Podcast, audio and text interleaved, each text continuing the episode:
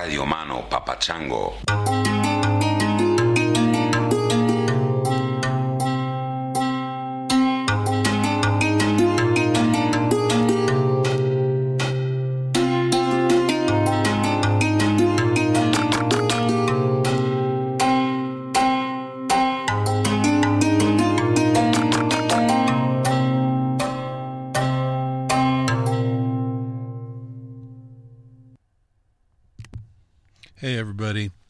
Welcome to another edition of Tangentially Speaking, number 540 something. I don't know. Uh, this is a repeat, a return uh, guest, not a repeat. I guess it is a repeat. Anyway, the guy's name is Murphy Pelot.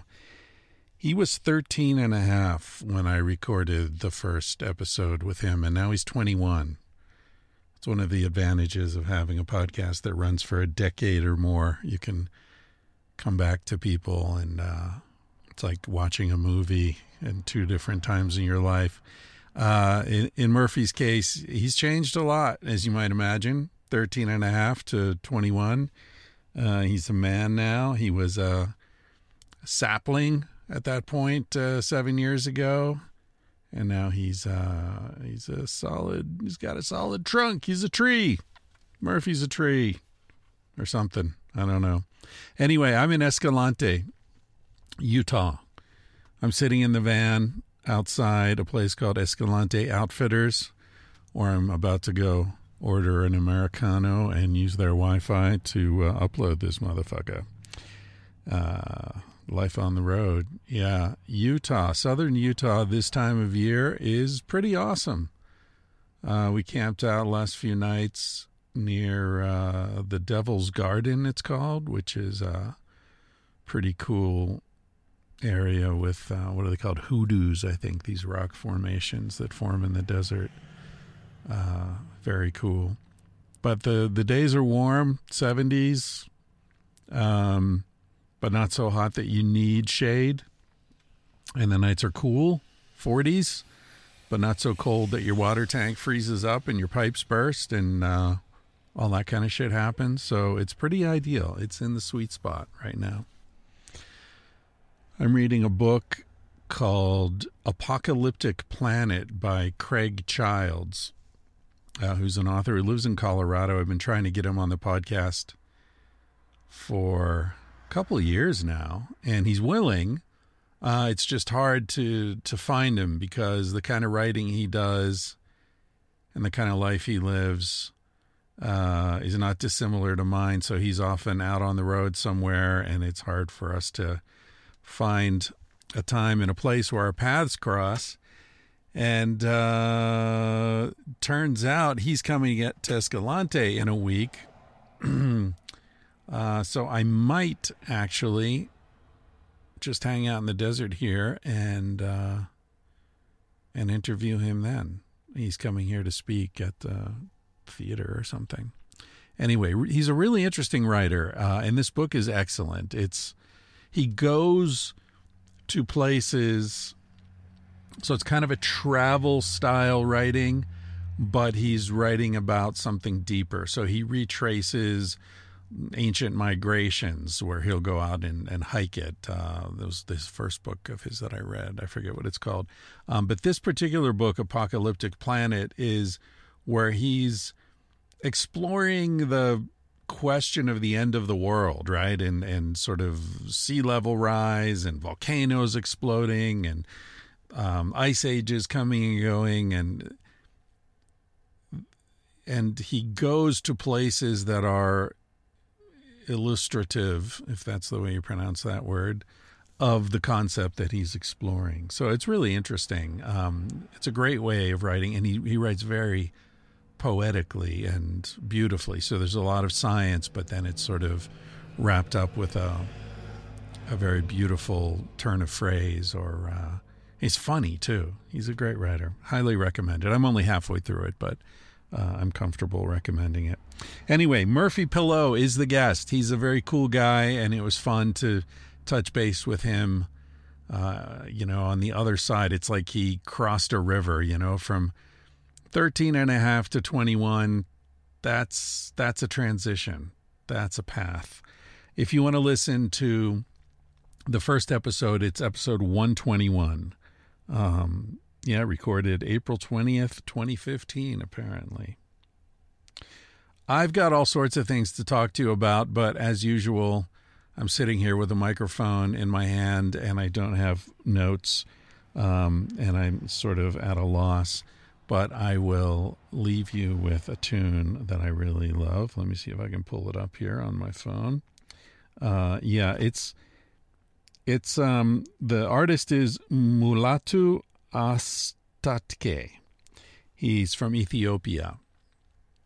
Uh, although he studied at Berklee School of Music and uh, in London, and uh, I think he, I forget the story. I, I, read it, or someone told me his parents sent him to Europe to to study something practical, but he ended up in music school, and uh, was really interested in jazz in particular. And um, I guess he was very talented. He got went to Berklee School of Music in Boston, I guess it is.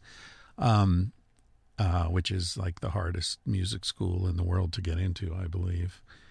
Um, anyway, so he was there and uh, really interested in jazz, learned a bunch of different instruments, and uh, then came back to Ethiopia and sort of fused what he had learned studying jazz in the West with uh, traditional Ethiopian instrumentation and um, and ways of writing music. So this song, I can't I'm not even going to try to pronounce it. There are all sorts of accents and Yakermosu, something like that. Um, but it translates to a man of experience and wisdom, which I thought was appropriate for Mr. Murphy Pillow, who is certainly on the path to becoming, if he isn't already, a man of experience and wisdom. Thanks for listening to the podcast, everybody. It's awesome that you're still here. If you've been along for the ride and if you just hopped on the bus, you're most welcome. And I appreciate your attention. Thank you. And I will leave you with, oh, geez, what's his name? Now, I see, I put myself in a corner. I say, I'll leave you with, and I realize I have no idea who it Mulatu Astatke. Yeah, all right. It's from an album called Éthiopiques number four. Bye.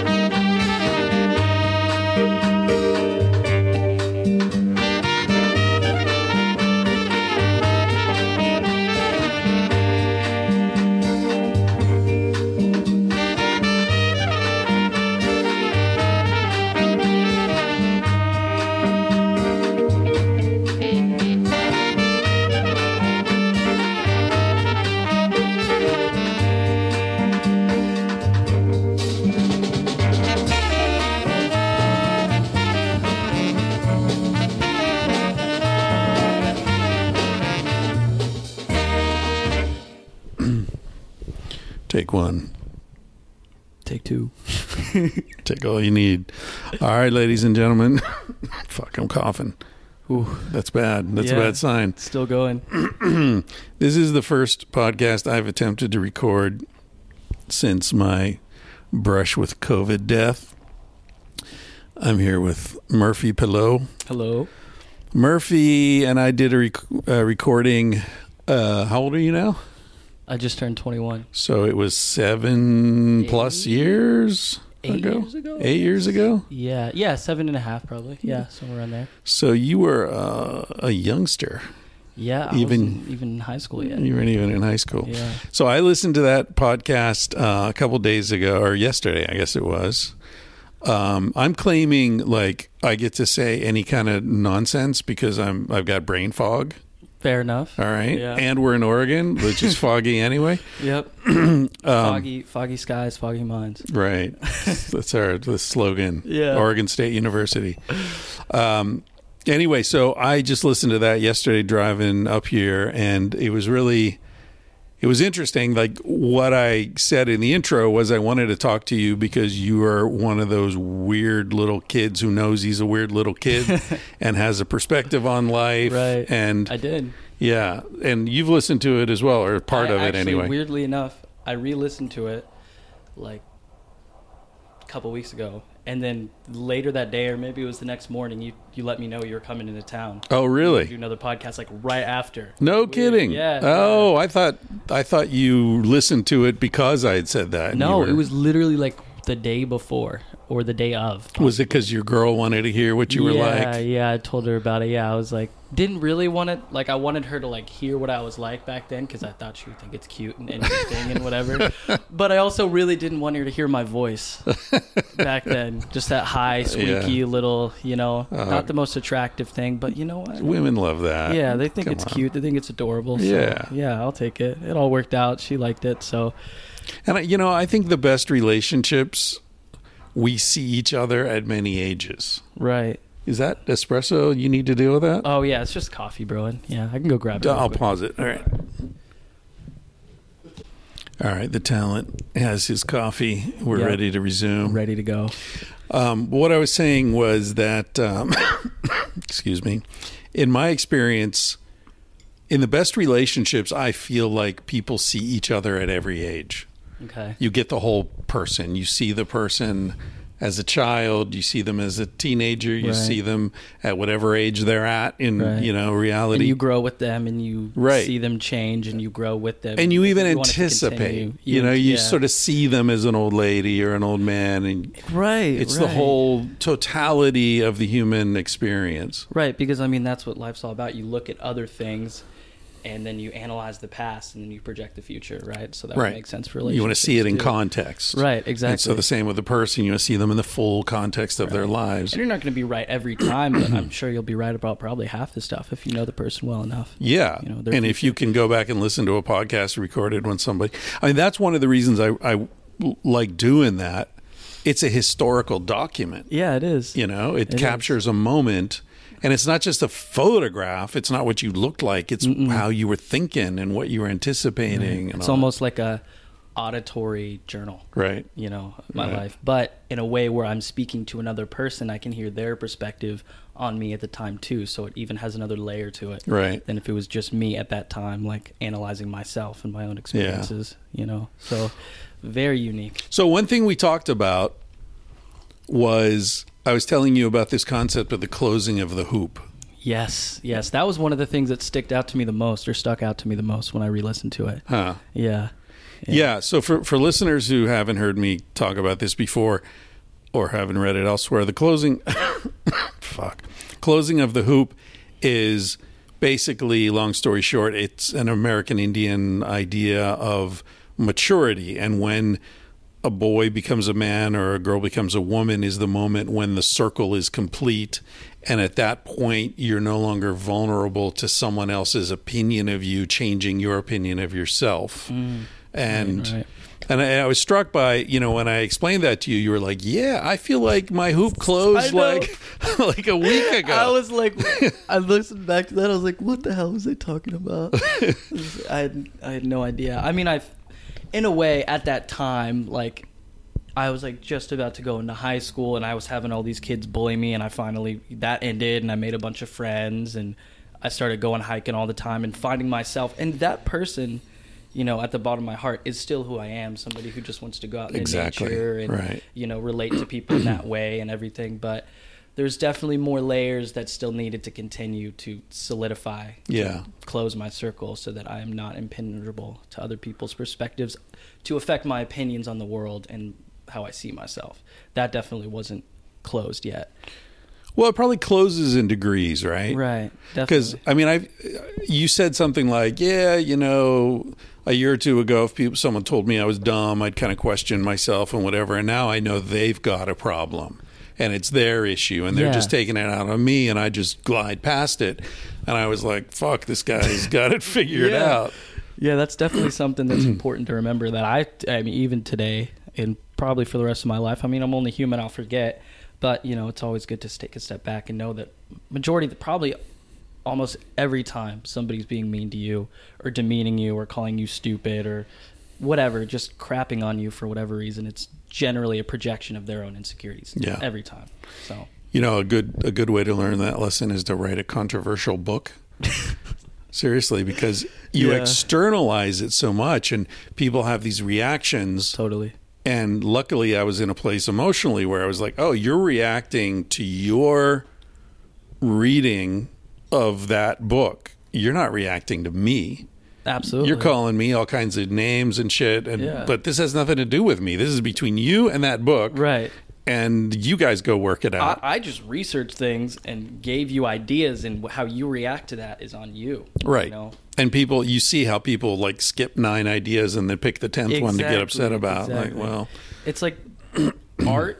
Art is completely like up to interpretation. People forget that sometimes, and Right. things like that. Science, you can get mad at it, but at the end of the day, that's just that's just data being compiled, and sometimes that's manipulated to change people's perspectives. But at the end of the day, like Yeah. it's you your opinion of that and your reaction to that is all up to you and it's not about the person that published it unless they have a particular motive and they're like funded by somebody and you know that you know that's a whole different scenario. But at the end of the day those are things you have to think about. And then maybe you're not mad at the person that published the study but you're mad at the people backing the study and you have to think deeper than that. Right. so. What's your What's your uh, tattoo say? oh i miss outer space. I miss outer space. yeah, I, um, I got uh, got a little drunk, and my friend took that took out his tattoo needle and was like, "Oh, dude, this would be so cool." And I was like, "Yeah, I miss outer space, dude. Fuck it." Sounds more like you're high than drunk. okay, yeah, I was probably. I mean, those things generally do go together. Yeah, So, yeah. Anything with outer space, dark side of the Yeah, moon, yeah, all that totally. shit. We were listening to like this album, and like that was the name of our favorite song on it. And he was like, "Dude, got to do this." And I'm kind of pissed off because him and my other best friend, these are my two best friends. One of them tattooed me. They said that they would get a matching tattoo, and I was like, "Yeah, it's not gonna be the coolest thing, but if we're all matching, it'll make it like you know, Right. more meaningful, you know, whatever." And it's been eight months, and we haven't talked about it. you know, Uh, so yeah. we'll see. We'll see. I don't know. Yeah, you got to be careful with that peer pressure. Definitely. I uh, there was a time shortly after Sex at Dawn came out when my wife, my ex-wife, and my ex-wife's husband and I were all having dinner together, and they, the three of them, told me I needed to grow my hair long. Because I'm uh, like a hippie at heart, and I look so straight, and my image doesn't match Right. my spirit, and all this. Right. And like the three of them, come on, these are like three of my closest That's a lot of pressure to deal with. It's a lot of you know? pressure. You want you want to like be validated by them. So and and you want to and, and you don't want to reject this love that's coming yeah, at you exactly. you know exactly. so this was like probably september and and what we ended up agreeing to was i'll let my hair grow till my birthday which is mid-february so i gave it a good shot Okay, so you you did a little bit of the middle ground, but you still gave in. and I was like, and I knew my hair doesn't grow. My hair grows in this weird kind of bozo wedge thing. Oh, you know, because it's Yeah. thinner on top and it's thicker on the sides and the back. work. Yeah. Uh, it turned into a fucking fiasco. I was like a guy with a little man ponytail sticking Yeah. out of the back of my head for a while, Oh god. and then I just looked like a uh, a sad old That's too tired and decrepit to Exactly. do hair to in the get morning. my hair done. Exactly. I've just given Just up. giving up. Yeah. Uh, Like, oh well. yeah. Well, my husband's not here anymore, and you know my grandkids don't care. no one cares. My it. dog's shitting on the it. carpet. Yeah. So I don't have any tattoos, but I did that. Anyway, what the fuck are we talking about? Oh, I remember asking you what you were reading because you always had a book with you. Right. And you were reading two books that I happened to be using for Civilized to Death I remember that. It was that so I had weird. on my fucking desk. Yeah, literally. Right. literally, One of them was like The Collapse of Civilizations, which is like a 50 page book or something. Yeah. And the other was A Brief History of Progress by, by Ronald Wright. Yeah, Yeah, which is f- awesome. Yeah, that book is great. It was great. But what I wanted to ask you was I mean, you were this 14 or 13 and a half year old kid. You're reading these really intense books about how all civilizations end in collapse, right? And in the Ronald Wright book, he says something about like each time history repeats itself, He does it he say that Aldous, more or Aldous, something? he he quotes Aldous Huxley. He says the greatest lesson from history is that man does not learn lessons from history. right, Yeah. right. And it's a real downer that book. yeah, it was. I mean, it's It really well any, written. like in solutions or anything. He was just like, if we don't get our shit together now, we're fucked. Yeah. And this is published in 1997 or something, right? yeah, so I read it like damn near twenty years later, Yeah. and now it's like damn near thirty years later. So that's my question, okay? Because you were happy, you were laughing, you were like, this is a great book. I really enjoy it. And I'm like, does this kid not realize like this is a death sentence? Yeah. So now, seven years later, what's it like to be your age watching what's going on with the world? Yeah, that's a good question. I'm Because you're the age of optimism, yeah. but the information coming at you is pretty fucking dark. I mean, between that and then like starting my adult life in the pandemic, Hmm. and then just everything just going to shit. I the future is. It definitely stresses me out for sure. There's no doubt about that. But it's like this radical acceptance. It's like me as an individual, right? How much control do I really have Right. over changing the world? Right. Right. I mean, I can do things. I can try to be better. I can contribute to things and help people and help the planet. Of course, and I want to do all those things.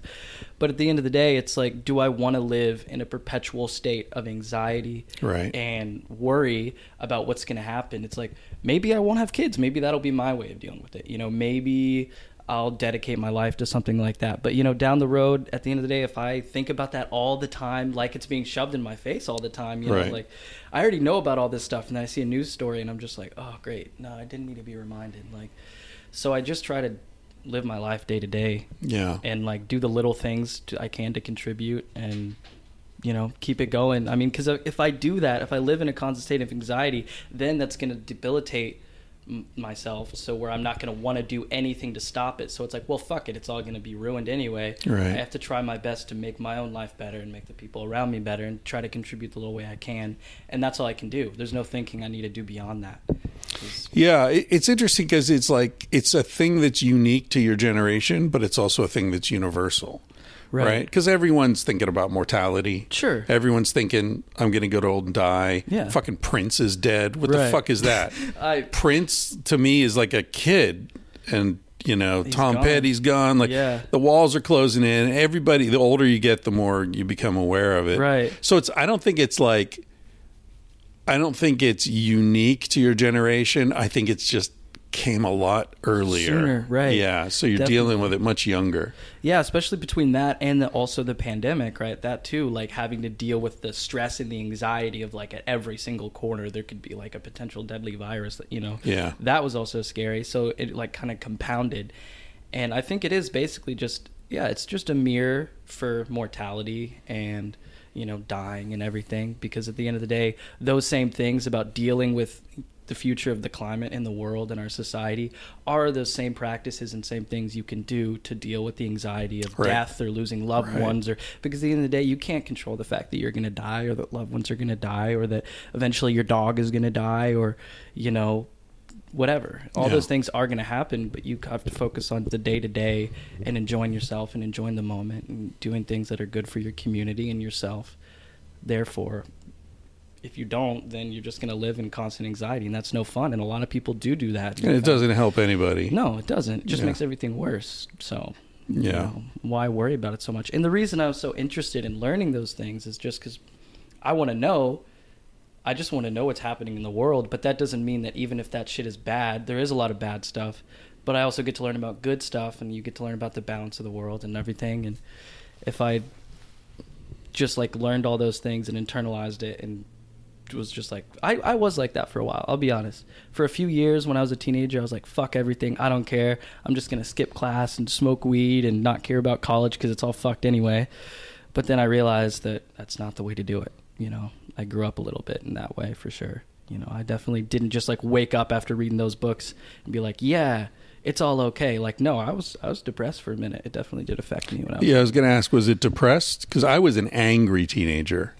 Like around 14, 15, I was like, what the fuck is this? You know what? I guess it was more anger. It was more anger, like outwardly for sure. Mm. Like when I would talk about it, it would be anger. But when I would be alone and I would think about it, like there were there's specific things, like specific things that like, an oil company did in like Nigeria or like Ecuador or like Mm. Right. you know reading tales of an economic hitman of like you know killing the dictator or the leaders of Iran and Venezuela and Right. Panama and all those things. Those specific things would piss me off about like the government or specific corporations, but all in all, the general consensus was just a bit of depression and Right. lethargy and just like not caring. you Yeah. know? Just felt like I couldn't do anything. But now I, I know that there's, it's not that I can't do anything, it's that I can't do everything. Right. Uh, that's a good distinction. So I can still do something. And that's just what Yeah. I'm focus on. And I feel like, you know, there are a lot of traps out there to drain our our anger and our sort of rebelliousness. Absolutely. You know, like, oh, if you don't recycle, you're destroying the planet, and then you find out, you don't like, buy a Tesla, you're a piece of shit. Yeah, You know, right. It's like that's it's like, hey, individual you know, solutions. pla- Coca Cola, who makes more plastic fucking bottles than Yeah. anyone in the world, why don't you get your shit why together? don't you fucking make Why am I- recyclable? why is it on me? Yeah, know? exactly. Yeah. Yeah, You used to send the glass back. They would you would fucking Yeah. put your Coke can and then they would wash it at the factory and they would send it back. Why don't you do that anymore? Because it's not as fuck. It doesn't make you as much money. It Right. doesn't give the stockholders. and now you're trying to tell me I should feel bad. Right. Yeah, Right. because I'm ruining the world. Fuck you. fucking bullshit. Fuck you, Coca Cola. Fuck you, Coca-Cola. If you're listening to this, you're goddamn fizzy poison. Nestle, you can fuck off. yeah, All of them. Yeah. Well, it's interesting. Oh, I'm coughing. There I'm goes. sorry. I'm sorry. Today's the first day I don't sound like a wheezy old man, at least. well, that's good. Mm, yeah. Just, I mean, you still do, just in spots. it, it, it comes in and out, but I'd say it's solid 80-20 ratio. okay. So- Well, that's good enough. Yeah. 80 20 is all you can really expect in this life. Yeah, exactly. So, are you still reading a lot? Is that still a big part of your life? Or yeah, yeah, I've been I haven't read a book in like a week and a half. I'm feeling a little dry right now, but uh, I just read On Revolution by Jean Paul Sartre. That was a good one. Aren't you a fancy boy? Reading those French existentialists. yeah, huh? yeah. I always love the French existentialists, man. Camus, Sartre, like they're all great. But Yeah. and then I just read another book, um, actually that my girlfriend recommended to me. It was called There There.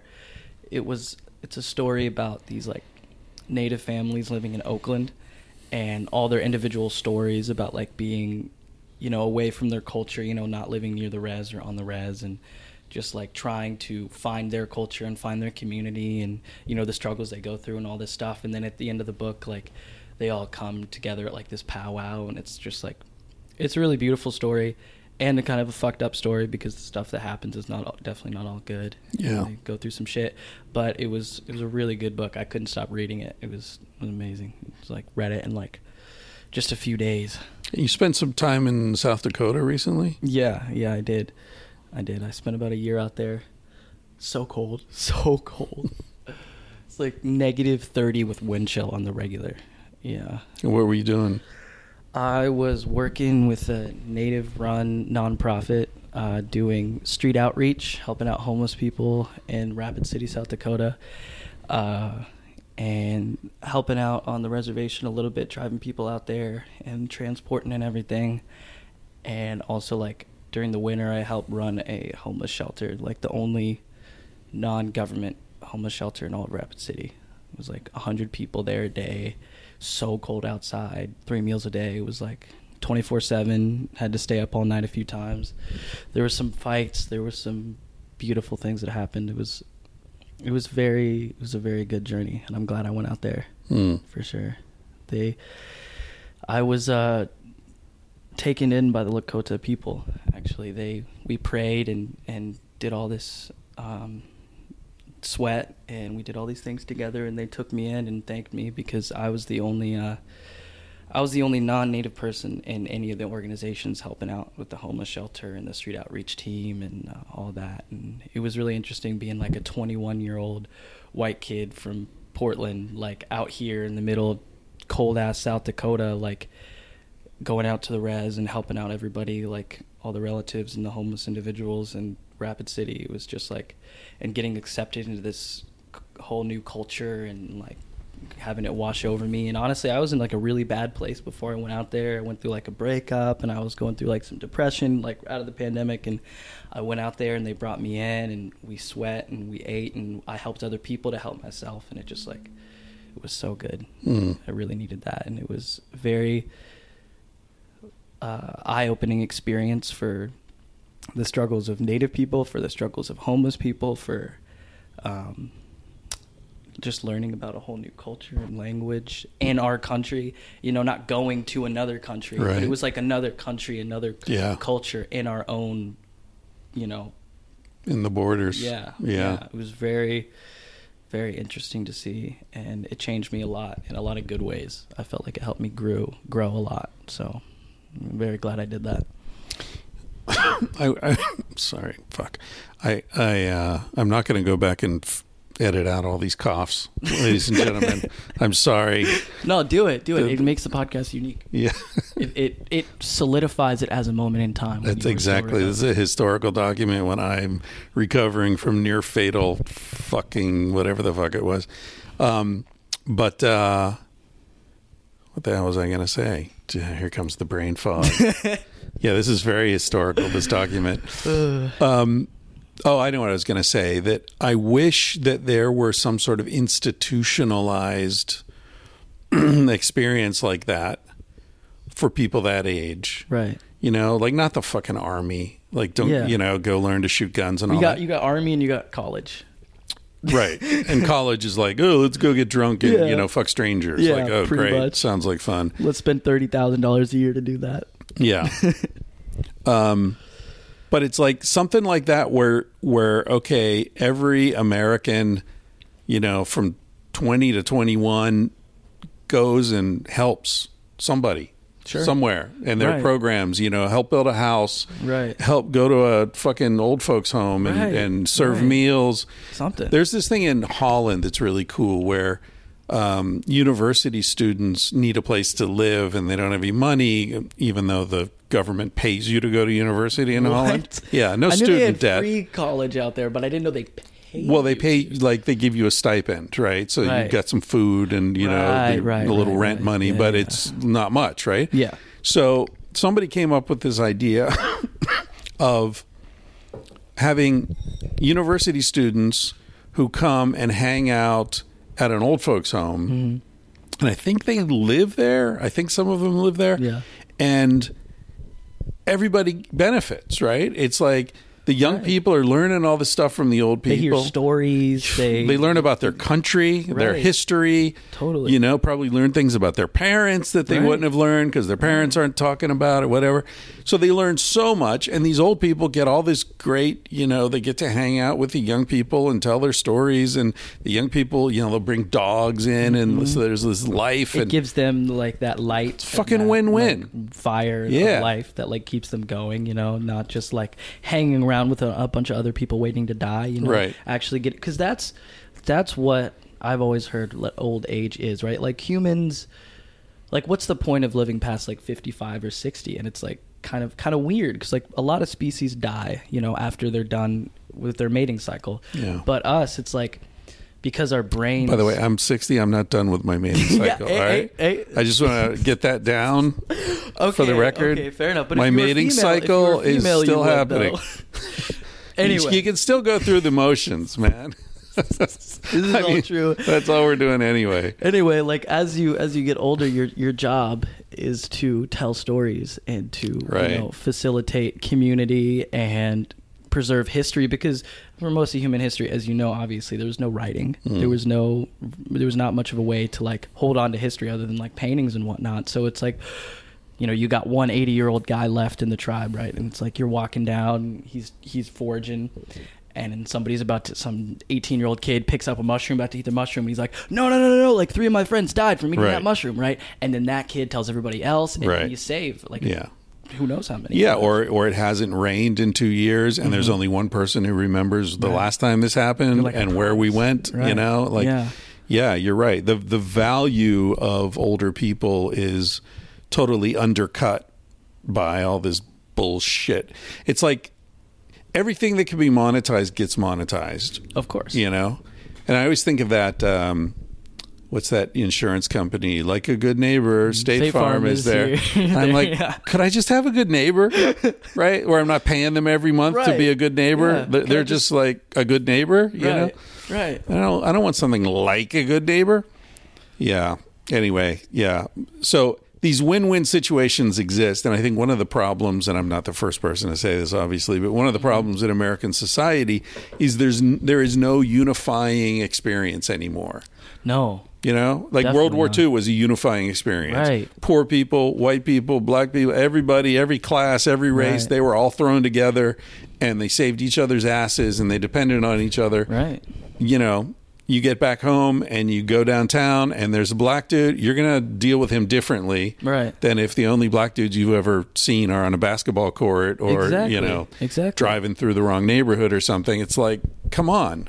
We're in this together or we're fucked. Right. I mean, that's just ignorance, you know? You have to be exposed to things and people, you know, and if you're not, then you're all you're going to know is the things that your parents told you or the things you learned in school, right? You don't have your you own online. experiences to right online, right? And those fucking shitty ass algorithms getting people angry and fucking racist and Yeah. you know, or the other way around. Whatever, whatever makes them money. They don't give a fuck Right. you know and that's all you know and then that's an issue so i mean it's it would be good if there was a way to facilitate like people helping other people or people coming together and like communities just being a community uh, you know because they all live in the same place right Yeah. or you know have similar ideas or whatever but that's that's a very hard thing to do when everything is so monetized and individual it's hard to like get down to the nitty gritty of like just people to people And it's you know it's a weird thing too because it's got to be forced. right You know, nobody's going to do it. It's like I don't know. For me, it's like exercise. I don't do it unless I have to, and then I'm glad I did it. right But if it's just like, okay, I'm waking up, sh- I should probably work out, but I'm not gonna. See, that's that's me Yeah. with. I, I'm generally physically active, but that's me with like meditating. I'm like, God, I'm gonna feel so great about doing it, or and it's just gonna be the best. But then like I just don't do it enough, you know? Right. Or that damn ice bath that my dad and my brother do. I hate it. I hate it so much. Yeah, But it makes me feel so good. feels good after. it feels so good after. So. You know, no pain, no gain, bro. You know. That's Yeah, it. yeah. I don't know. I, I question that. I I do too. So, how do you you mentioned algorithms and all this? Like, Mm-hmm. how you live in a different world than I do. Obviously, like I grew up without internet. Yeah. internet came when I was thirties. Right. And there was like you know you'd go to a porn site and it would be like It would line take by like, line by line. it's like oh. It takes like oh, 30 minutes. I'm, but I'm I'm in now. I gotta wait till ten thirty to see this woman, which I could just like pick up a magazine. Right, It's right. so weird. Um, but anyway, you grew up with this stuff, Uh, yeah, I did. and your friends all grew up with it. Absolutely. how do you think your like kind of baseline worldview is different from mine because of the technology? Mm-hmm. Like you grew up watch I don't know if you watch porn, but you could have watched anything Right. when you were 14. Yeah. And I was hoping I'd find somebody's old Playboys in the woods. yeah, exactly. I mean, and even if you find the Playboys, it's like a pretty woman lying there smiling. It's there's no yeah, I remember I was going like on. I was like 10, 9 or ten years old or something, and I was like on the computer, and I accidentally clicked on the wrong thing, and it was just this gnarly porn site, and I had no idea what to do with it. I was like, what? It was just, it was a lot, and like you, there would it would have been impossible for you to be exposed to that when you were Right. a kid. You know, Yeah. I I always wonder how like that affects or is going to affect like people's sexualities and Yeah. sexual preferences and just all those things. I don't think it's affected me too much. I never got too crazy into the like the different sort of porns and everything. You know, it was most I just I'm pretty basic about that shit, but yeah, I wonder I wonder also how like it affects people like not wanting to go out and meet other people. Right. If that's if that's Right. actually because I've know I hear people talk about that, but I I haven't read any studies. I wonder if like people who watch more porn are like less likely to go out and meet and date actual people. You know, if that significantly affects that, or if these people just wouldn't be good at that regardless, and they just use porn to cope. Well, it's probably it's probably partly porn in the sense that if you're watching porn and jerking off, that takes away an incentive to go out and meet a woman, Sure. Yeah. right? Because you're not chasing women as much, Right. But also dating apps. Hmm, yeah, dating apps are funky. Yeah, I've never been on a dating app. Never been on a dating app. never, no. Like, You're lucky. yeah, You it know, sounds horrible. it sucks. and it sounds like it would really. I mean, I read something. I don't remember where it was, but it was like women saying like, "I don't meet guys in bars. I wouldn't. Yeah. I, I need to like screen him first. I want to look at his Instagram feed. I want to do all the shit before I agree to even have a drink with somebody." I mean, I can see that from from her perspective. Like that's that that is fair, but at the same time, like it just doesn't feel as natural, Right. And as you know, spontaneous, and you know that it is it is good. You know that probably makes it safer for some people for sure. But at the same time, how do you know? How do you know their Instagram's real? How do you know their profile's real? Right. You know, Right. like if they are really truly a creep, then they're gonna fake all that shit, Right. You know, Good so point. you know, and and I feel like And and how do you develop a gut instinct? Ah, that's exactly what I was about to say. I was like, that gut instinct you're gonna get when you meet them in person. I feel like especially women are very intuitive and they know people and they can tell. Everybody can, but I, I think particularly women are good at reading emotions and being intuitive. And that they can just know if the vibes are off, you know? And if a guy is you know, goes up to you and is like, "Oh, I'll buy you a drink," and the conversation's weird, or you think he's creepy or whatever, you know, then you know. If you just decide to meet somebody in a random place and you barely know anything about them, then, you know, maybe you can't really get a vibe. You can't really, you know, without the looking at somebody and feeling their energy, like you don't know until you meet up with them. Right. So it's just like the way we think like a person is defined by their Instagram bio and what they write on Tinder and what they, you know, are online. Like that's more them than a person that we meet in the real world. Like that's less safe. That's an interesting way to think about. it, I think too. It's like Well, again, it's like you were saying about algorithms, right? That get us all excited and scared and conflictive. yeah. I mean, people, the United States society is much safer now than it's been for decades. Totally. But everyone thinks everyone's a fucking murderer. Yeah. And, you know, I mean, I was reading this in terms of parenting and how parents are terrified to let their kids out of their sight. and some- helicopter parents. Yeah. yeah, yeah. but the odds of your kid getting kidnapped now are like a fiftieth of what they were when I was a kid. Back when you were a kid, it was just like everybody go outside. Yeah. we'll we'll, We'll see you at dinner. Yeah, dinner. Yeah, exactly. It's like Get the fuck outta Where'd here." Where'd you go? I hopped in and some guy offered me some ice cream in a truck, and then I came back. yeah, and- I've been in a white van all day, Yeah. mom. it was like, oh, okay, honey. Well, you're back, so. We'll, we'll chalk that up as a win. yeah, exactly. Yeah, I mean it's it's a conundrum though, right? Like I I feel for parents because you know it's like if you're the one in a 1000000 Mm-hmm. that sucks. That does suck. I mean, there's nothing worse, right? So it's it's natural to be scared, but the problem is if all the news shows are about that one in a million, then Mm-hmm. you misestimate the risk, and we do that all right, the time. right. you know? And and we don't even consider the reward. right, You know? good That- point. That yeah, kid, you know, I mean, if they're just staying inside all the time, then what are they going to do? Right. They're going to play video games. They're going to like just sit around the house. They're not going to socialize. They're Right. not going to go out. And, They're going to be a myopic, obese loser. yeah, exactly. Yeah. Exactly. Good for you. Yeah, I mean, is that what you want your kid to be, or do you want your kid to be like somebody who gets along well with others and is a positive contributing member to their community, you know, and has a love for the world, or at least learns about the world like directly around them?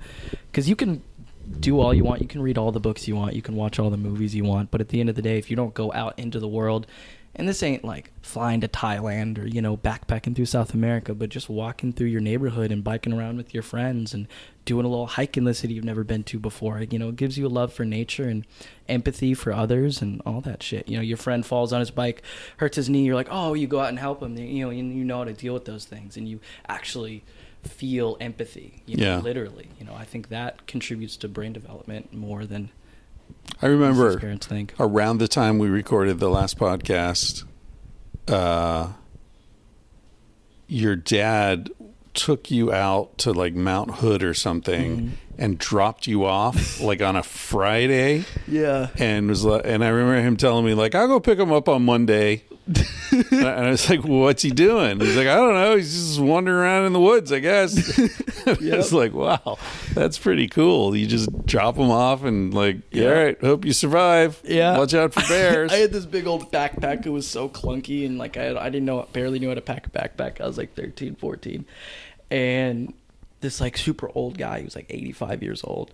You know, obviously went backpacking like every weekend. He came up to me and he was like, "Well, you gotta like tighten it and you know do all the and like ever since then like I pack my bags so much better. Hmm. You know, just this random guy on the trail and I would just go out just like make a fire and then like run around. Sometimes when I would like find a place to camp way off the trail, I would just like start a fire and just like walk around naked in the woods, hmm. just hang out. Yeah. Just because I could. I was like, fuck it. Like climb trees. I would get lost. I would find it again. You know, whatever. I, I knew what I was doing. yeah, You know, it was all good. And then that time actually, it started raining and there was a break in my tent and I got all wet and I thought I was going to get hypothermia. So I had to hike down at four in the morning and I ended up like hitchhiking home. Mm. And I was like, because I my parents were asleep and I didn't want Right. to like get hypothermia, so I just like walked down, saw some guy go into his car, and I was like, "Hey, can I get a ride to Portland?" And he was like, "Sure." He drops me off like Sweet. at the end of Portland. I just bus home. Was like, Yeah. screw it. Well, and that's turning you know a failure into success, right? Yeah. It's like, yeah, Yeah. I survived it. Yeah, Because one of the things people are going to say is, "Well, what if your what if your tent leaks?" Well, that's happened. Find a way. I, Yeah, um, exactly. I slept in my bed that morning. yeah, ex- literally. yeah. I got home and my mom was like, "What the hell? We were supposed to pick you up like in five hours." I was like, "Yeah, it was cold." Yeah. Uh, I have this buddy who was climbing Mount Everest, uh, and he was bummed out because like Mhm. his whole life he'd wanted to climb Mount Everest, Right. and he like geared up for it, and he had like a full, you know, down Gore-Tex Right, body the suit and the whole thing. yeah. and uh, and he was bummed because when he was at the base camp, he heard all these stories about, you know, like some shithead who's like climbing Mount Everest, walking backwards, and some Japanese couple who want to get married on the summit, and it's become this this circus, right? Yeah, yeah, totally. And he heard about this dude who was climbing the mountain in shorts and like flip flops. and he's like, ah, fuck these guys. so he's he takes off from like you know I don't know second base camper. He's pretty high up, Mm-hmm. and and he gets to a little shelter and he's sitting in the shelter resting, and he sees this dude coming down the trail from in shorts with flip flops. I can't believe the flip flops. And The it's shorts, okay. and it's flip-flops. Hof. He might have been barefoot. I mean, he climbed fucking Kilimanjaro barefoot. Yeah, that's crazy. That's insane. That guy. So anyway, it's it is Wim Hof, and, and Wim sits down next to him, and and and they're talking, and Doug's like, "So, did you get to the summit?" And and he said, "No, no, I I uh, I got up to the like I think they call it the death zone where there's yeah, you know, yeah, yeah. Where you got to have the oxygen. and right." And Yeah. he's like, "Nah, I turned around there, and that was enough." And and Doug's like, "Why why'd you turn around there?" And Wim looked at him like he was crazy, and he said, "It's fucking cold, man." No shit. It's cold. I can't breathe. I'm done. What do you it's think? fucking dude? cold. Look at Oh, me. actually, actually, I turned around because uh, somebody gave me some shit. Yeah, the know? view wasn't yeah, what the I view wasn't- expected. Yeah, the view wasn't. the- I thought there was a McDonald's at the top, so you know, I decided to just go back down. I just love how Wim is like so kind of like he's so badass and he's so kind of innocent at the same time. Yeah, definitely. I've He's seen just- clips. This looks hilarious. I was at a party with him one time, and uh, there was like a three or four year old kid there, Mm-hmm. and there were all these fancy rich people. And the idea of the party was to introduce Wim to these rich people, so maybe they would fund some research and Right. you know right, blah blah yeah. blah. Help him out. Wim blew it because he spent the whole party chasing this three year old around. And then the three year old would chase him. And then he chased the three year old. And he's just running through the all these people with their fancy cocktails. Yeah. And Wim's just like, ah, ha, ha, ha." I mean, that's him. Probably why he's so happy though, man. He keeps that childhood imagination and Yeah. and creativity and love for life. you know? Exactly. And all those you know uptight, stick up their ass motherfuckers are Fuck 'em. worried about what everybody thinks about them and what you know what they're gonna accomplish that night. You know, not living in the moment whatsoever. Not Yeah. you know enjoying themselves. I mean, I'm sure some are a little bit, but at the end of the day, on av- on average, Yeah. you know that's just it's just not and you know that's a lesson be happy is you know you don't want to act like a child all the time you have to have that level of maturity to you know be an adult you know in the world but at the same time there's no reason to kill that you Yeah. know it's all about balance you know and, and like you were talking about relationships like having all those ages and seeing that in the other person you also have to see that in yourself Mm. and bring all that together Good point. and, you know to have a balanced life you know because that inner child's still in there Right. you know you got to let them out so So you're all right. We're, we're we're doing this whole seven to twenty or fourteen to twenty one thing, Sure, right? This seven. right. So uh, last time we talked on the podcast, there was a lot of talk about like what was coming, right? Mm-hmm. Like you were thinking, "Ah, I'm going to start noticing girls more soon. right You i know? remember that i remember saying that I guess that happened. Uh, uh yeah um, but like I kind of feel like like we talked on an island and now we're on an island over here Right. and you swam across the channel. Yeah, yeah. So like what got you through? What would you say like are the most important you know, experiences or disciplines or Right. or books or lessons or like when you look at those because those are hard years no Yeah. matter what. Those Yeah. are hard years. Those are definitely Shit's changing under your feet. 16 to 19 was rough. Why? But also great. but Why great. why Well, 16 to 19? ah, 16 and well, because I got my heart broken a couple times. Right. Um, and the pandemic hit. Uh, and I had to start like thinking about what I wanted to do, and that still gives me anxiety. And that that's like when that's when like that anxiety about like the future, uh, to me as an individual, like worrying about the future and what I was gonna do. That's when that really started. Right. when I was probably 16. You know, I was like, okay, I actually got to like think about applying to colleges and what I'm gonna do and all that stuff. And And getting your heart broken. yeah, There's nothing, in my experience, there's nothing as painful as that no, the first time no, because you think you think it'll never come again. right, You know, right, and no matter what anyone says to you, you're just like, no, I'll Yeah. never feel this again. I know it because I haven't. You know, yeah, exactly. and you're wrong, Exactly. but that's a tough one. I was 15 and a half the first the and in my experience it was so bad Yeah, that I basically sort of said I'll never let that happen again. yeah. To Which- close yourself off. Well, close myself off in to some extent, but also like don't be a little bitch about it. Right. Don't lose your dignity. Right. Don't Like- lose yourself. Right. If a woman doesn't want to be with you, take it like a man. Because I mean, what happened with me, and I'm, I guess what happened with you too, is things got better. Oh yeah. And I look back and I was like, thank God. no, that shit sucked. Like that. That was. It was bad. I'm glad I got my heart broken because that was not the right person and it Right. was not the right time. And at the end of the day, that person did not treat me well. Um, and that's probably more of a projection of myself because at that time I wasn't treating myself well, Right. And I was and I was allowing this person to not treat me good. And then you know it was kind of like in the moment it sucked and it was one of the worst, you know, because it's fucked up. But my dog, I don't know if you remember that little dog, Yeah. Cooper. Yeah, Cooper. He died, and then two days later she broke up with me. So she was really in love with Cooper. Yeah, yeah,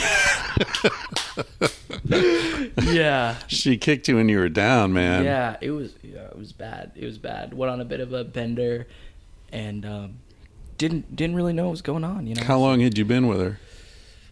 Jeez, I think we dated straight for like two years, but we dated on and Mm. off for like four years. You're right. That's that's a big chunk of life. Yeah, yeah. I lost my virginity to her and another girl in a three way. Actually, Uh, believe it or not, yeah. That Wow. was, that was fun. That was that was a good way to lose it. But yeah. Anyway, so we yeah we were together for a few years, and then you know that ended, and then we were supposed to actually move out to South Dakota together, hmm. um, and then thankfully we did break up. You know, in retrospect, and I went out there on my own and got to have all those experiences, and that kind of like saved me because I was just like I can't be here anymore. I can't be in this city. Like you know, when you're in that young love breakup, it's just like you Yeah. see every place, you remember these experiences and these things that happen, these streets, these restaurants, you know, all that. And I just wanted to get away, and I already had a plan to move anyway, so I went out there and made some new friends. Lived in a punk house with a band, and you know, got a job helping people, and that was the best thing that I could have done for myself was to heal myself by Right. healing other people and uh, hearing stories and experiencing something new, completely alien, but yet so grounding at the same time. You know, it was it was really good. But yeah, I got over that, and now everything's better than ever for sure. I came back out here. I met a new girl who treats me way better and really good, and I'm happier and I have better ways of coping and you know whatever. I mean, I'm sure we'll see how life turns out. I'll definitely go through a lot more hard times, but comparatively to where I was, what, like a year and a half ago, when that whole heartbreak happened, I'm definitely in a much better place now. Yeah. I'm glad it happened. Well, that's the invaluable lesson, right? It, I mean, it's kind of like when you're ten springs a leak. Like you know you can get through it. Right. You've you've gotten through it before. Right. Next time it hits, it'll suck. Yeah. But in my experience, I mean, I broke up with this girl and then I moved to a different town. And within like six weeks, I was dating a girl who was objectively like, holy shit. Right. Feel that. And I was that. like, what was I so Right, sad about? Like, are you kidding me? exactly. And suddenly it was like the universe was like, dude, this is what happens when you fucking man up. yeah, exactly. right? Exactly. Mm-hmm. You cry and whine and complain. And I was, do, I was, I was such a little loser. too, I called her mother and tried to convince her mother to conv- to convince her daughter to come That's back to. desperate ass shit. oh, man. dude, I was wearing sunglasses at night. I was like, Oh like my god! so. Listening to the Smiths and yeah, well, I would have if they'd existed oh yeah, yeah. yeah, like forget. oh dude i was so sappy and i remember my dad taking me for a ride and like when we had to have a serious talk we'd be Yeah. like let's go for a ride right, right. and i remember him saying to me like you know i know it hurts i know you're really but you can't ever lose your dignity. Yeah, can't ever do that because no woman will ever come back to you. No. The best thing you can do is be like, "Hey, I love you. Have a good life." Right. And then maybe, Maybe. she'll she'll turn around a year later and be like, "That was a good dude. What the fuck did I do? Yeah, Let me reach out you to him." Improve your, you would pr- not even just like keep your dignity, improve it, improve Right. yourself, right? At least learn. You show who you are in a crisis. Why the fuck is she gonna want to come back to somebody who's sad and crying, and Right. hates And begging, Yeah, like, oh, and you're- pleading. That's not attractive Yeah. at all. You know, if if there's a chance that that's gonna happen, then you have to just like forget about it, and and then she's gonna look back and she'll be like, oh my god, he's having so fun. He's hanging Yeah. out with all these people. He's looking good. He's freaking, you know, he's got this good positive energy. Like I want to be around that. Like that's something that's going to attract something else. But it's a weird conundrum because you can't do it for this person, Right, right? You right. have to do it for yourself, Right. And then in light of that, that might attract that person back, or hopefully, if that wasn't right, it'll attract somebody better, Right. Which it usually does, Which you're ready for well. now because you've grown, right? So you're ready for some. Exactly. But we get all this bad. There it goes. we get all this bad information, right? That like Mm-hmm. that women want to be needed, and you know, oh baby, I'm nothing without you. Like Right. how many fucking songs, uh, baby, without you, I'm lost. You know, Right. all these whiny, Whiny, rhythm and blues the songs. Police and- like that's yeah. all wrong. Yeah, that's all bad information. Don't believe that. No, nobody wants to be needed like that. And do, does somebody want to be do? A lot of women want to be cared for and Sure. be paid attention to? Yeah. and like you know all that shit. Yeah, of course everybody does. But nobody wants to look at a guy and say, if I leave him, Right. he's just going to drink himself to death. Yeah, Yeah. Like, that's exactly, not a exactly. attractive dude. You know, it's like you want to be there for the person, and you know, want they want to know you want them. But if you need that person, even if you've been married for 30 goddamn years, like that can still be an issue. You know, you want to like enjoy the relationship while you're in it, but at the same time, you can't completely sacrifice your dignity. Right. Right. Well, it's like having a job. Yeah. You want to do a good job, but if your boss is like, if I fire you, you know, you're going to be homeless. Like, hey, fuck you, man. Yeah. No, I won't. I'll get another Get job. another job. Yeah. the Yeah. fuck? Fire me, I'll be homeless. It's Yeah. like, you, you don't. You think you have that much power over me, man? Nah. Go out and look. I'm go out and look. See what. See what else. What other fish are in the sea? Yeah. Whatnot. So you're 21. You Mm-hmm. got through the teen. You feel like you're done with the teenage shit. You're like through all that. Well, I mean, literally, I'm 21 now. so- Yeah, literally, I- numerically. numerically, yes, numerically. but I is this? Do you feel like shit. is 21 like a natural sort of marker? I, you know, I think for me personally, I think after that first love, teenage Hmm. dating for three, four years, whatever, like that's done, right? Right. That was a big part of That's a big change. teenager bullshit, you know, all that. That's that, that's gone, you know, and buried. Right. Um, and it's weird because I'm living back at home now. I just moved back for about a month ago.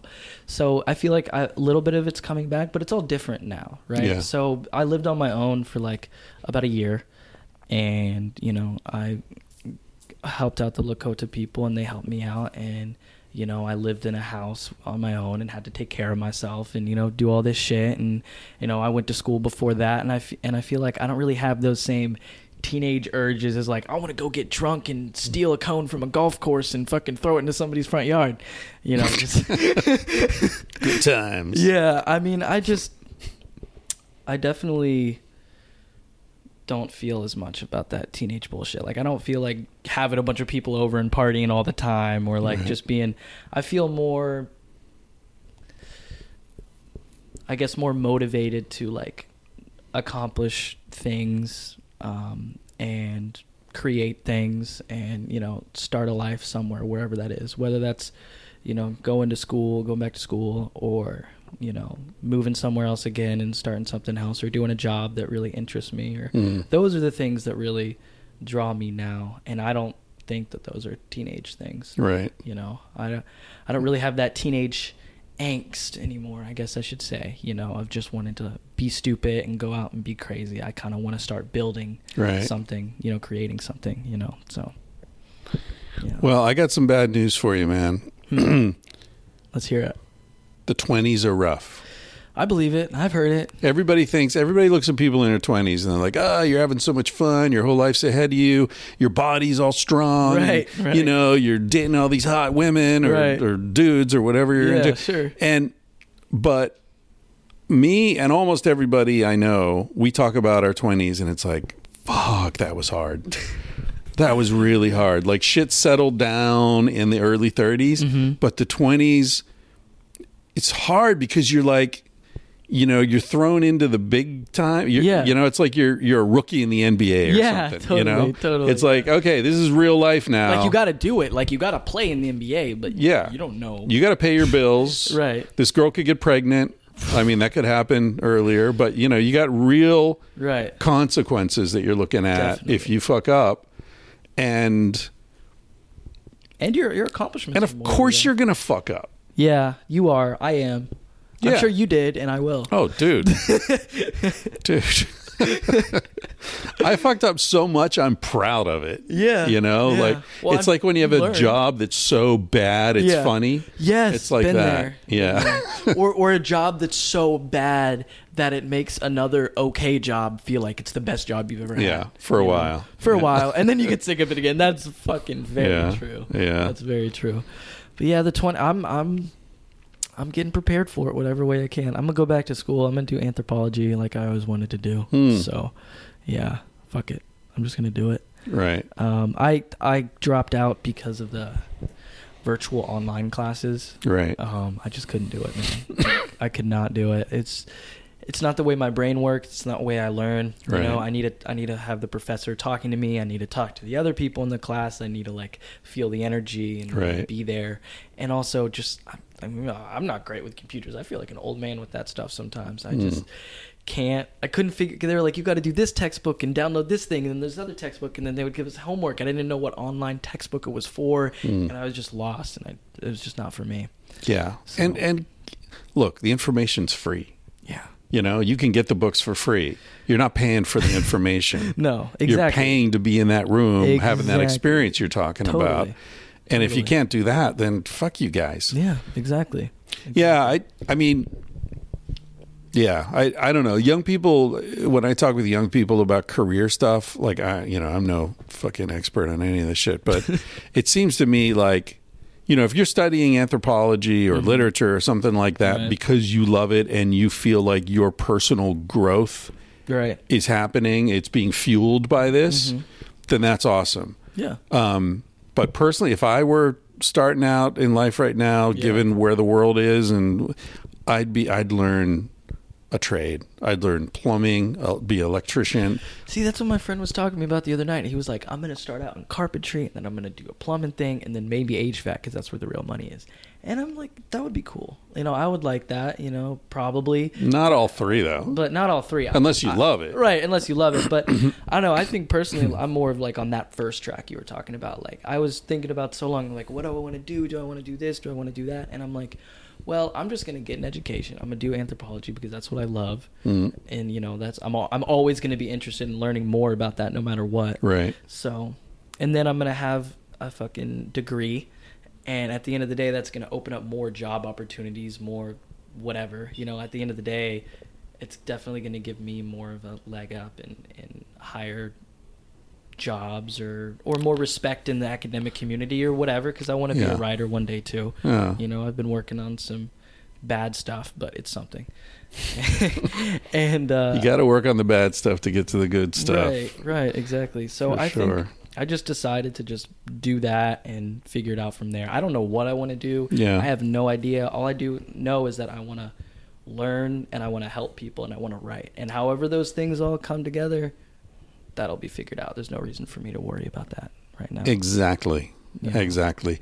When I was your age, I think I was in Alaska the second year. hmm I was working at a cannery and I had finished I didn't want to finish my degree, but my dad convinced me. hmm So I went up after I skipped my junior year, went to Alaska, and I had all these experiences and it was like, holy shit, everything's different. I just want to see the world. Right. And my and I'm like, I'm gonna drop out. And my dad, who never my dad was kind of like your dad. Like he mm-hmm. was straight talker, Yep. no bullshit. I respect you. I respect your decisions. You but know. this is what I think. And he's like, "Hey, you know, I never tell you what to do, and I'm not telling you what to do now. But Always. please listen to me because going back to school and finishing out one more year is going to be easy for you. Right. You know everyone. Right. You know how it works. It's the same. Going back five years from now and trying to get your credits to Mm-hmm. work in this other school, it's going to be a huge pain in the ass. Yeah. So do it while it's easy Yeah. punch the fucking clock Right. and then go see the world. Go Right. do whatever the fuck you want. Right. But why not do that? Yeah. And he Oh, was right. And good advice. Yeah, it was great advice. Yeah. But I was ornery, so I went back to school and I was like, all right, I'll fucking do your last year of school, Hobart College, but I'm not going to live in a dorm. So I lived in my tent behind the art museum in the woods. and I, I ran I'm in. sure, I'm sure all the girls love. a couple of them did. yeah. Yeah, uh, that that turned into a fiasco. But I was like, you know, I'm here, but I'm not here. You know, Yeah. that was my thing. Yeah. But anyway, my point is, I had this epiphany because I was feeling all that pressure. Like, I got to go to grad school. I got to go to medical school. I got to figure this out. I got to figure that out. Yeah. And I had this epiphany sitting on some bluff in Kenai, Alaska, and it was like, look, why don't I just cut myself a break? Why mm-hmm. don't I just say, until I'm 30, I'm just going to learn. I'm mm. just going to follow my curiosity. I'm going to float around the world. I'm going to try different jobs. Right. I'm I'm not going to make a commitment to a woman, to a educational program, mm-hmm. to a career Right. until I'm 30 Okay. and by and by the time I'm 30, I'm not going to be a brain surgeon. So No. that that doesn't That matter. does. Yeah. You're not going to be a lawyer. Right. I don't need that. So I'm going to be whatever I decide to do at that point, I know I'll be better for having made this decision. I don't know what the fuck I'm going to do, No. but whatever it is, it's it's on this road. It's Yeah. not on the road of making a decision at 21 that I got to stick to, even Right. if I decide like, oh shit, I don't want to be a lawyer. Yeah, exactly. No. Exactly. That's that's the thing too. Is like lawyer, doctor, like things like that, or if you want to be like a biologist or w- whatever. Like these things, you get a degree in these things, or you go to all this grad school and your PhD. Like those are the things that you're doing. I feel like social sciences, anthropology. I started with sociology. Yeah. I think we'll do anthropology. I mean, at the end of the day, even if I like want to fucking sell out and do like market research for some shitty corporation because I need the money and I don't know what else to do, I can do that. Right. They're hiring for that, and I just if I just have that degree, you know, that'll open the opportunity. But that opportunity is there whether you know it doesn't really matter. What matters is the learning and the curiosity Right. and finding where it takes me. You know, that's that's sort of where my mind has been drifting towards lately. Is that sort of thinking. So it's really. Um, it's really nice to hear you say that too, because that's kind of like where my mind has been slowly moving to probably the past six months or Yeah. so. So it's good to hear somebody else that has gone through that, chose that path, and it's worked out pretty all right. It's worked out all right. Doing all right. But I mean, there are other components to Yeah, it, right? Like yeah. I said, okay, if I'm going to do that, I'm not going to have kids. And I didn't want to have kids anyway, so Mm-hmm. Right. that was easy. Yeah, yeah. But it's like, let's be serious about this because I want to have the kind of life where I can always quit my job, where I can always change my mind. Mm-hmm. Right. I can always say, fuck it, I want to go to Korea and teach English. yeah, me too, man. I want to be able to do that. And if you have kids, eh, do that. That's different. yeah, And if I'm with a woman, it, she needs to be a woman who wants to live the way I'm living. Right. It can't be a woman who's like, well, I want a big house and I want to go skiing on weekends. Right. Like, no, we're not. yeah, You know, totally, totally. you yeah. got to be able to shit in the woods and mm-hmm. be happy about hop it. Hop on a plane whenever, fucking yeah. anything. And yeah. do- not like subservient to No. my life, but No, like someone who, willing to live a life like that, a life know? of adventure. Right, exactly. Yeah. Yeah, I really want that too. Like I remember I was living I was living out in South Dakota and I would just like go stay with my my friend in Missoula for 2 weeks or I'd go down to Denver and just hang out for like 3 days and I would always like and I would come out to Portland like every few months and just like hang out for like a couple weeks or whatever and I would just be like I love like my flexibility in my job and like having this van and just being able to go wherever I want whenever I want like I just want to live a life like this Yeah. and now it stresses me out is like if I want like get an education or like like a decent job or whatever those things are sacrificed so i think the thing that is causing me the most anxiety right now is finding that balance between having the freedom and ability to explore and you know you know embrace that curiosity and go places and meet new people and do things but also like have the money for that have the you know have relative stability and so i can get an education and you know tying all those things together. I think that's the thing i'm most worried about is like shit i guess it's just like the money and the time Yeah. like i guess that's a lot of people's anxieties but yeah i, I want to be able to like have a decent job and make enough money to like continue what i want to do but how am i going to do that if i'm doing what i want to do You Yeah. know, that doesn't directly contribute to you know financial success and uh, like uh, work success and all that Well, shit, just you become know? an Instagram influencer, man.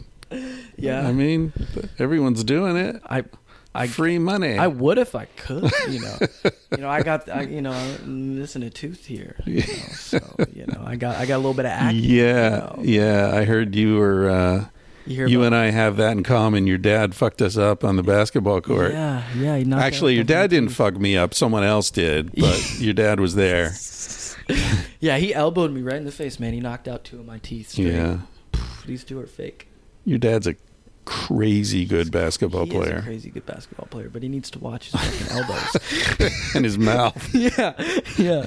Yeah, You know what though? I got him though. He got an infection on his elbow after he knocked out my No teeth. shit. Yeah, he had to take antibiotics and shit. Then Vengeance. again, I had to go through four surgeries, so you know, Yeah. it wasn't really comparable. yeah, But still, that also actually that helped me a lot too, because I was having to like come back to Portland, get all these surgeries, and you know go through all this like the pain, the surgeries in the mouth are so painful. I hated those. I had to deal with that. you had like that. implants. Yeah, I, I, I mean, I had to, I had to get them pulled because they were dangling down from the gums. You know, that was the first thing, and then I had to get like nine stitches and all this bone injected up Mm. in there, and then I had to, you know, have more bone injected, more stitches, and then I got the implant, and then I got the screws, and then I got the implants, and it was all this shit. So I had to, you know, I stopped drinking. I wasn't smoking any weed. I was just literally like go to work, you know, help people, hang out, whatever. Go home, like meditate, stretch, maybe go to the gym. Um, and just I had a really simple life out in South Dakota, and I wasn't had the I didn't have the ability to do any of that stuff I would do to like cope in a negative way. So Right.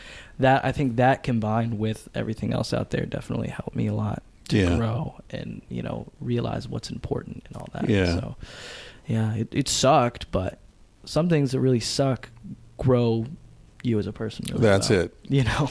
And that's what I was saying about the 20s. yeah. You know, like yeah, it's it's a time of like crazy ups and downs hmm and I don't know if I if I were giving advice to someone going into that, it would be like cut yourself a lot of slack Sure. to make mistakes, Yeah. but but focus on not hurting anybody. Focus on not hurting anybody. Right? You're going to fuck up, but Right. try not to hurt people cuz 20, 30 years later when I look back at my 20s, Mm. I don't feel bad about any of my mistakes except the ones where I hurt somebody. Right. Right. You know, somebody Consequences are fine when it's just about you. Right, You exactly. just have to be aware of how those consequences might bleed out into other people's lives. And it fucking happens, right? Yeah. That's part of learning, and that's part of learning from each other. We, you know, Yeah. we wreck the first cars we drive, but Don't we all? yeah, yeah. Jeez. All right, dude, are we going to do this again when you're 28 if I'm not dead? Mm, yeah, if you're still alive. It's not looking good today. yeah, yeah. We'll, we'll. You know, if if you're still alive in four years, you know, think about it. Yeah. You know, if right. you're if you're still doing all right, You're talking like talent now. yeah, yeah, definitely. I'll talk to your manager.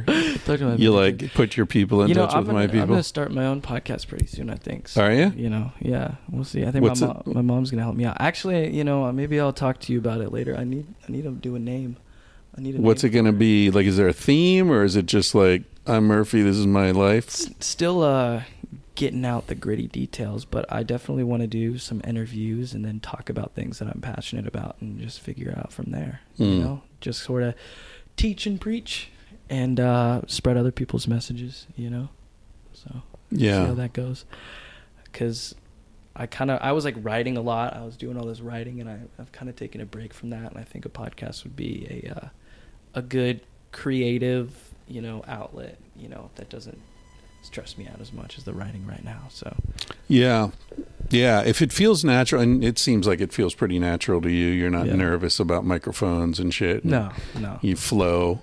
yeah, Yeah. I mean, if it feels natural, it's mu- for me, it's much easier than writing. yeah. Um, but Sometimes writing feels very forced, but when I'm yeah. talking, I feel you know I'm definitely more of like a verbal, auditory learner and speaker. Right. for sure. Right. Not that I don't love writing. I, I do. I love reading and writing. But at the end of the day, I think the best way for me to talk and learn from others generally is hearing from them in person specifically Right. and me talking. to Yeah. The fucking Zoom things, man. Yeah, I'm like so over that. telling you about college. I couldn't fucking do it. Yeah. You know, there's no way, no way in hell. Like it's just not the way to learn.